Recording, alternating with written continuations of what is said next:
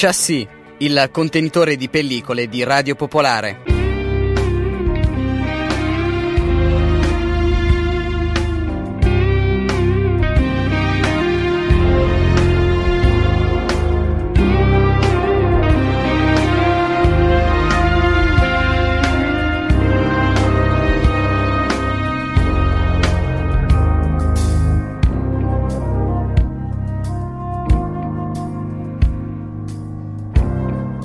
Una buona domenica a tutti, bentornati a Chassis, la seconda parte, quella che va in onda di domenica dalle 9 alle 9.30, la prima è il sabato alle 10.35, ma naturalmente tutto poi lo ritrovate sul sito di Radio Popolare, sulla pagina Facebook Chassis Radio Popolare, su Twitter Chassis Radio Pop, su Instagram Barba Sorrentini, nel senso che poi eh, le diffondiamo e facciamo in modo di farvele riascoltare o ascoltare per la prima volta in, in modi differenti momenti. Con voi Barbara Sorrentini, oggi parleremo di due film che erano previsti al cinema ma usciranno sulle piattaforme, entrambi saranno visibili sulle piattaforme di Sky Prima Fila, di Google Play, di Cili e su Infinity, su Rakuten TV. In questi giorni queste piattaforme stanno facendo veramente uscire tutti quei film che erano previsti al cinema ma naturalmente eh, per la chiusura nell'emergenza Covid eh, hanno scelto di di, sbarcare altrove. Alcuni di questi film invece stanno aspettando ancora la riapertura delle sale cinematografiche, però intanto questa distribuzione alternata aiuta sicuramente molto l'industria cinematografica. Gli ospiti di oggi saranno Cristina Comencini con il film Tornare e Lillo e Greg con il film DNA decisamente non adatti. Non ho fatto in tempo a vederlo. Mi sento molto in colpa per non essere più tornato dopo la morte di mamma, ma non volevo ricordarmelo così. Sei cambiata, non sembrate quasi la stessa persona. Ma scusi, ma ci conosciamo?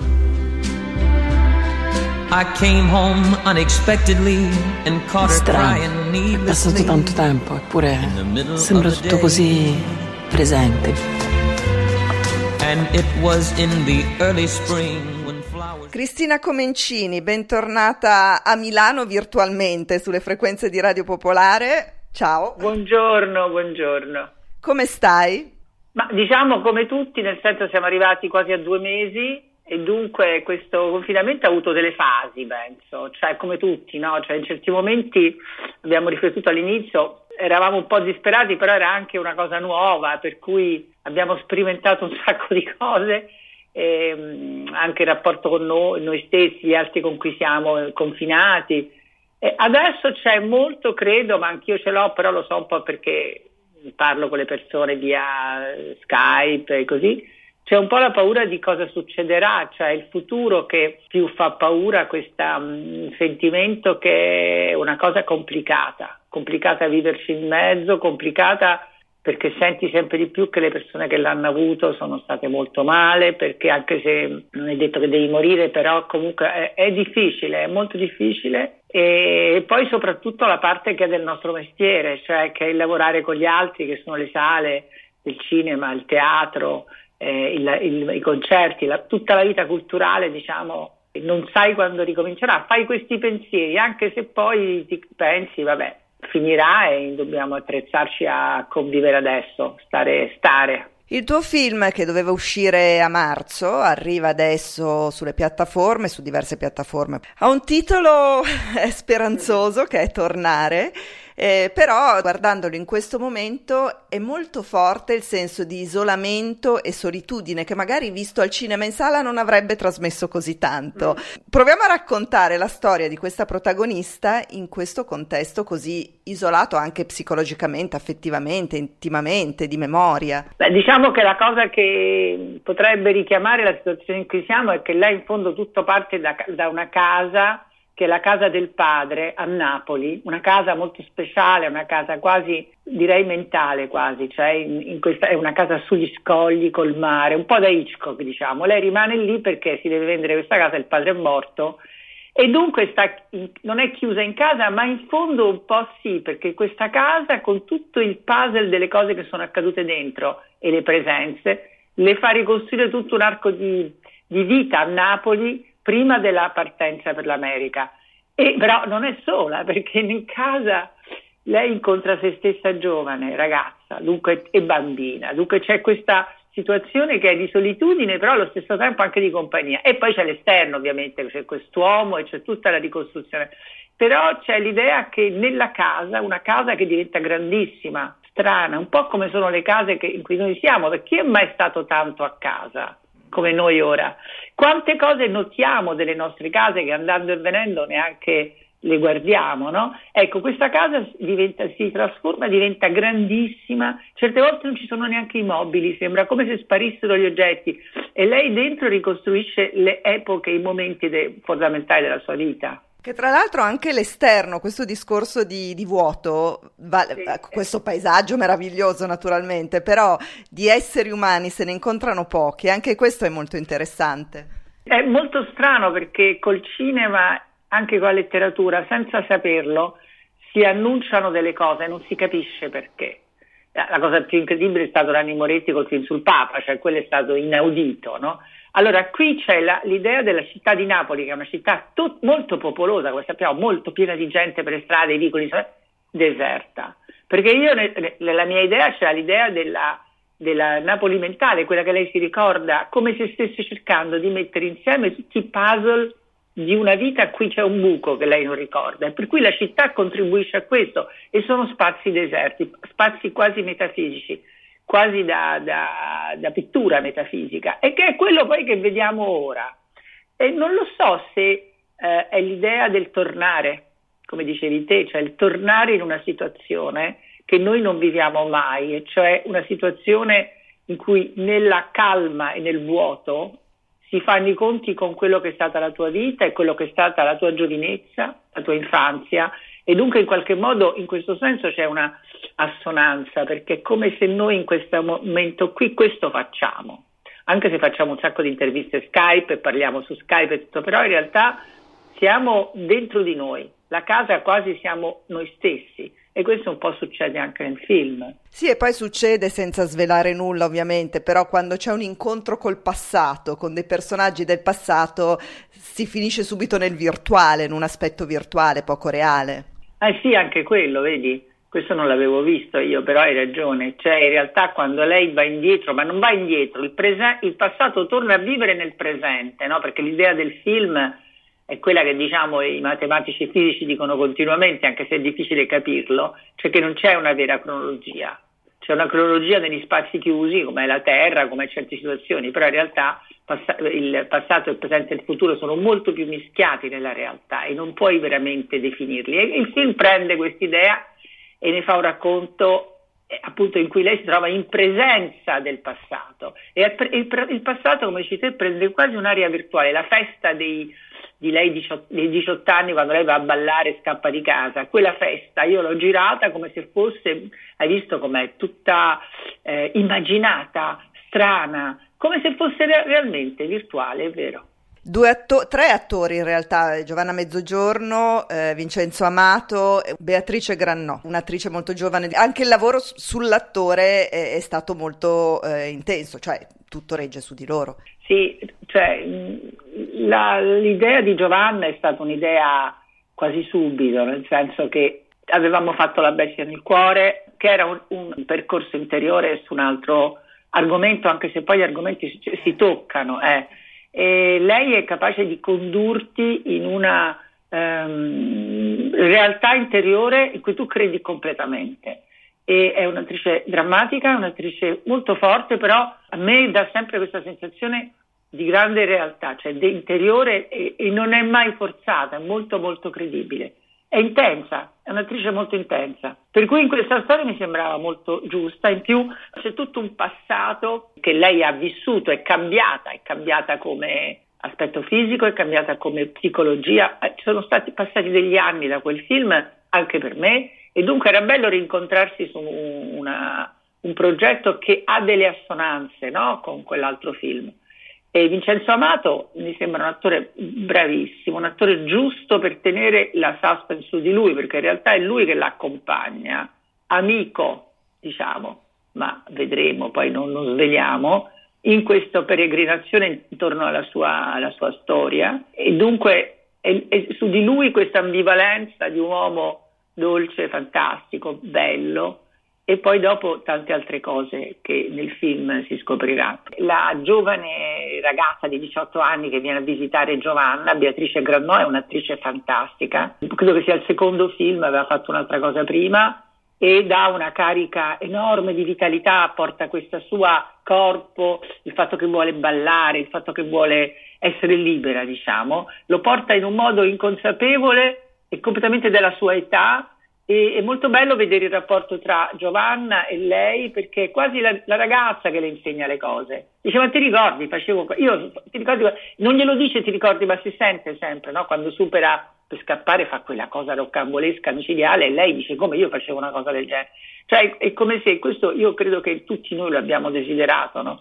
in qualche modo di incontrare nostra, come eravamo e che avevamo un coraggio micidiale che in fondo quella cosa lì lei lo ha un po' perso. Eh, in questi giorni appunto a casa molte riflessioni, molti pensieri, stai pensando a qualche nuovo film, ti sta ispirando qualcosa a questo contesto? Diciamo che deve uscire un libro mio per Inaudi a settembre-ottobre e dunque sto rimettendo a posto il testo, eh, si chiama L'altra donna e, e, poi sto lavorando alle assaggiatrici, il libro di Rosella Postorino che è uscito eh, un po', un po di un anno, un anno e mezzo fa e a cui stiamo lavorando, è un film molto bello ma è difficile, dunque ci sto lavorando con Giulia Calenda e Ilaria Macchia, che sono le due sceneggiatrici che, con cui ho fatto tornare, che tra l'altro voglio dirlo perché è, un, è prodotto da due meravigliosi produttori e anche esercenti che hanno l'Anteo di Milano, che sono Lionello Ceri e Cristiana Mainardi,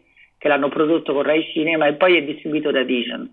Importante perché nei film è molto importante la compagnia con cui li fai, in questo caso è stata un'ottima compagnia. Ti chiedo un'ultimissima cosa perché ogni volta poi le nostre interviste finiscono parlando di donne e ho notato che anche questa volta il tuo set è sempre molto pieno di donne, anche tra le maestranze e purtroppo in Italia è ancora raro vedere una direttrice della fotografia donna o piuttosto che insomma altri, altri mestieri. Beh sì, noi abbiamo, cerchiamo di... Eh, ma non è, non è una scelta che faccio, diciamo, è sempre il merito che conta, diciamo la verità, però a parità di merito se c'è una donna che ti può portare, voi vedrete la fotografia che cos'è meravigliosa, se ti può portare qualcosa in più nel suo mondo anche, perché quello che io dico sempre è che le donne hanno il loro modo di fare le cose ed è bellissimo che ci siano due modi di fare le cose vicini e che è una ricchezza grandissima. Dunque se lavorano nei film, porteranno in tutti i reparti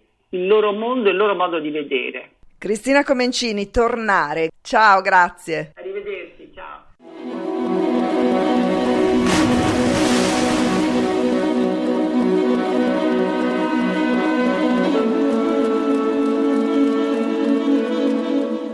Era Cristina Comencini, il film Tornare, lo potete vedere sulle piattaforme di Google Play, Cili, Infinity, Sky Prima Fila e Rakuten TV. Stesso discorso vale per DNA di Lillo e Greg. Anche loro li abbiamo intervistati e sentiamo cosa ci raccontano di questo film disponibile su piattaforma. Sa, dottore, oggi, dopo molti anni, ho incontrato Nando, mio vecchio compagno di scuola. Oh! Mi devi chiamare Bulldog, voglio una cosa da te vessava in continuazione, mi bullizzava. Domani ne voglio mille. Non mi porti le gonfie del botto. Tu devi frequentare gente che ti rende migliore. A segnale mio entrate e sfasciare tutto. Lillo e Greg, buongiorno. Come state? Un po' come tutti eh, in questo momento, però diciamo che sto, sto abbastanza bene. Beh, al di là di una latente preoccupazione dal punto di vista lavorativo, per il resto bene. In questo momento, se non altro, sta uscendo un film che era programmato al cinema, DNA eh, decisamente non adatti, la vostra prima regia che, che, sbarca su piattaforma. Beh, le domande qui sono due. Intanto, come mai avete deciso di, di farlo uscire adesso? E poi, prima regia, se non sbaglio, no? È la vostra prima regia? Sì, sì, è la nostra prima regia, è il nostro primo film interamente nostro in tutto e per tutto ed è del motivo per cui ovviamente eh, ci dispiace un po' non poter uscire nelle sale perché è un film che abbiamo curato anche molto dal punto di vista dell'immagine, del, insomma è un tipo di film che si gode molto a schermo grande, eh, però anche in tv insomma rende bene, quindi forse stata la scelta più, più pragmatica da fare, più giusta, perché almeno diciamo che il film può arrivare alle persone, visto che c'è stato un lavoro dietro pazzesco, non solo nostro, ma da parte di tutto quanto lo staff enorme del film che ha lavorato con passione e amore per questo progetto, quindi insomma siamo comunque soddisfatti che, che almeno pre- veda la luce in qualche modo. Sì, a parte che poi comunque quando riapriranno i cinema, soprattutto magari d'estate, le arene estive, eh, lo schermo arriverà. No, no, ma è solo la soddisfazione, sai, la magia del grande schermo, quella magia che ti danno il cinema. E, però, insomma, voglio dire, oggi siamo abituati a vedere dei grandi film, eh, anche grandi serie tv girate come se fossero dei film eh, a tutti gli effetti, con grandi insomma, sforzi visivi, tecnici, insomma, per rendere il film visivamente godibile, che prodotti che fanno solo in film book e non hanno nulla da invidiare anche a livello tecnico e diciamo a quelli che vanno al cinema. Curiosamente nel vostro film si parla anche di un'epidemia chiaramente in modo trasversale, soprattutto non, non, voluto e non pensato quando lo avete girato. Proviamo a raccontare, chiaramente c'è anche molto di più, cioè, ci sono dei caratteri molto diversi e contrari, però non voglio svelare troppo. La base di partenza è appunto questo rapporto tra due personaggi che sono non adatti all'ambiente che li circonda. Uno è un professore di genetica, brillante, sta conducendo degli esperimenti in privato, però eh, vista la sua natura mite, l'indole remissiva, è, è vessato dai colleghi di lavoro che gli fanno scherzi, dal preside di facoltà, i suoi stessi familiari, la moglie e i due figli non lo calcolano nulla, lo, lo considerano una nullità. E dall'altro c'è questo capobanda, è uno che ha una sua banda di, di, di, di persone sgangherate, lui vorrebbe assurgere a ruoli più importanti, vorrebbe fare carriera, un'ascesa criminale, però si rende conto dei suoi limiti culturali e anche di avere insomma, dei modi di fare troppo grezzi per, eh, appunto, per poter intraprendere una carriera. Tra l'altro questo, questo capobanda, quando loro due erano piccoli, era, era quello, che lo, quello, che bullizzava il, poi il futuro scienziato alle medie, eh, chiedendogli il pizzo con le merendine, con i soldi, con i quaderni di astucci si incontrano nuovamente quando sono adulti e il, ehm, il capobanda pensa di, di, costringerlo sotto minaccia a, dar, a, impartirgli delle lezioni di buone maniere di italiano. Lo scienziato a sua volta eh, lo reputa l, la cavia giusta per condurre l'esperimento su esseri umani. Quindi lo addormenta, hanno questo, mh, questo esperimento e lo scienziato eh, diventa un maschio alfa, risoluto, e quindi comincia a prendersi le sue rivincite. Però non ha, fatto, non ha tenuto conto del, di un processo osmotico, per cui invece il, il, suo carattere del DNA si trasferisce al capobanda, che invece diventa a sua volta mite e remissivo e comincia a muoversi male nel suo ambiente. Questo qui è, il, è la trama iniziale, dopodiché c'è tutta la storia, cioè questo sodalizio nuovo tra questi due esseri un po' che, contrastanti che poi comunque hanno un avvicinamento per contrastare la nemesi del film che invece è un, questo super cattivo che vuole espandere la, la, sua egemonia di locali che servono cibo spazzatura e vuole in maniera virale, sfruttando questi, questo esperimento genetico eh, a suo vantaggio per diffondere il germe del, del cibo spazzatura, vuole, cioè, vuole creare una serie di clienti ideali per, per, i suoi locali. Voi a quale dei caratteri che avete interpretato vi sentite più vicini? Sicuramente mi sento più vicino al Nando trasformato dal, dal trasferimento genetico, perché di base non sono un aggressivo, non sono un, nemmeno un duro, un leader, per cui non mi sento assolutamente però è divertente anche insomma sì esorcitante per certi aspetti e interpretarmi su un personaggio come Nando eh, specialmente nella prima parte, cioè quando è un duro, un cattivo e un tipo tosto. E, beh, sai, ovviamente a livello attoriale questi film dove devi nello stesso film cambiare completamente il modo di essere è molto interessante da, da fare, divertente pure. Greg? Eh beh, io ovviamente mi sento molto affine al, all'Ezechiele perché comunque ho un passato come lui da nerd, da soggetto, io sempre ho indossato gli occhiali da che avevo sette anni, ero un, un bambino che eh, era appassionato di fumetto, disegnavo e leggevo fumetti, leggevo libri ascoltavo tanta musica e non sopportavo invece le, le abitudini dei, dei miei coetanei, cioè non, non mi, odiavo il calcio, odiavo giocare a figurine, odiavo fare a botte e quindi questo mi rendeva inviso eh, a tutti e protagonista vittima di, di bullismo. Come nascono le storie che raccontate, ma anche i vostri, i vostri, sketch radiofonici, quelli che fate da sempre, che fanno da sempre molto ridere? In più in questo caso c'è anche Anna Foglietta, anche lei fa tre personaggi diversi e, e sembra molto integrata nel vostro stile. Noi siamo sempre, siamo sempre direzionati su un ragionamento molto basico, cioè cosa ci fa ridere? Questa cosa ci fa ridere o che la facciamo, punto.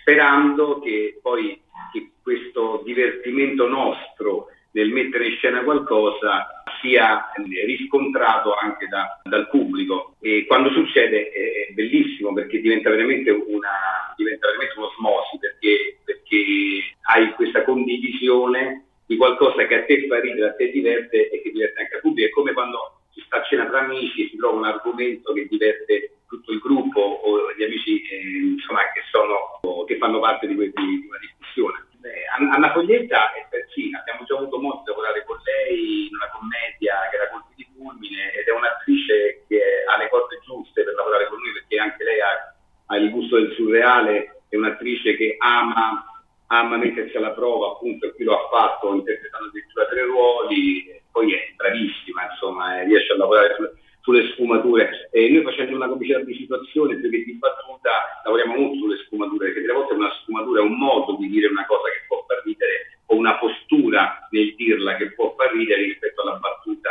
in sé. Greg? Come nascono le nostre sì. gag? Nascono da, da una lettura del, una lettura distorta del quotidiano. Il nostro genere di umorismo, che è il surreale, eh, appunto si colloca in quelle pieghe della realtà che che non sono irreali, sono solo surreali, cioè esistono, ma eh, in, in un, eh, remo, una remota possibilità, però possono esistere. Noi andiamo, appunto, noi andiamo a rovistare nelle pieghe del, della realtà e andiamo a scovare gli aspetti surreali di, delle cose però in cui viviamo, in cui siamo immersi. Poi andiamo sempre più che altro su una satira di costume, una satira che prende di mira i difetti dell'animo umano, non andiamo mai a pescare nella proprio nella mera attualità, nella satira politica. Nel...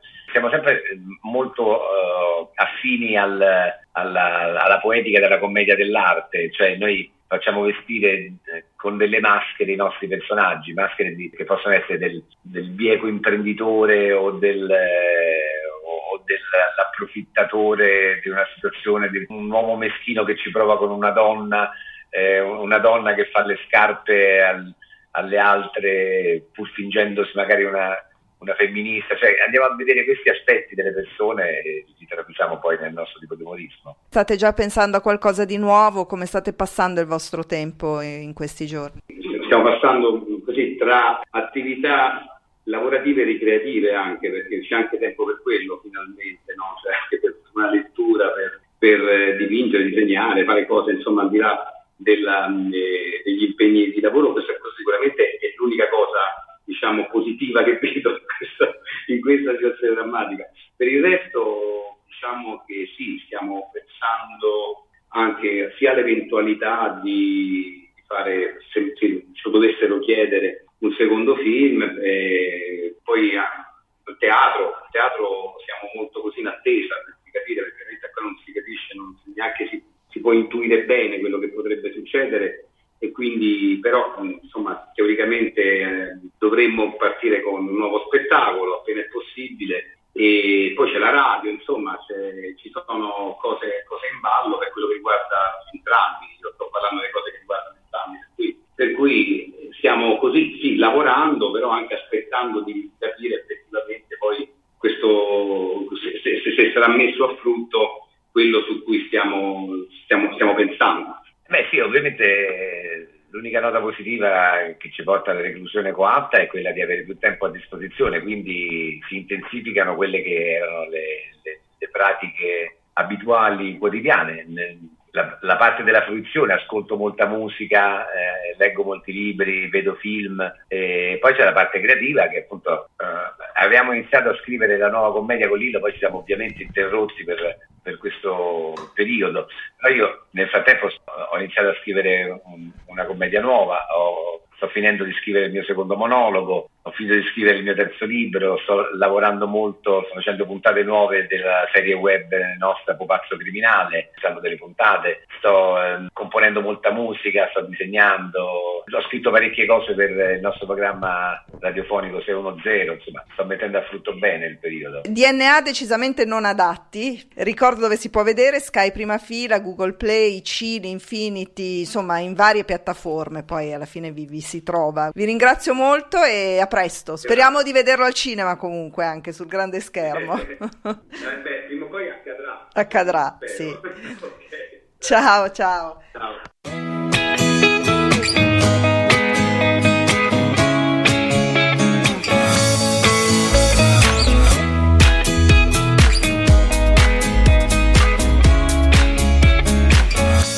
decisions as I go to anywhere I flow. Sometimes I believe, at times I'm rational. I can fly high, I can go low. Today I got a million, tomorrow I don't know. Decisions as I go to anywhere I flow. Sometimes I believe, at times I'm rational. I can fly high, I can go low. Today I got a million, tomorrow I don't know.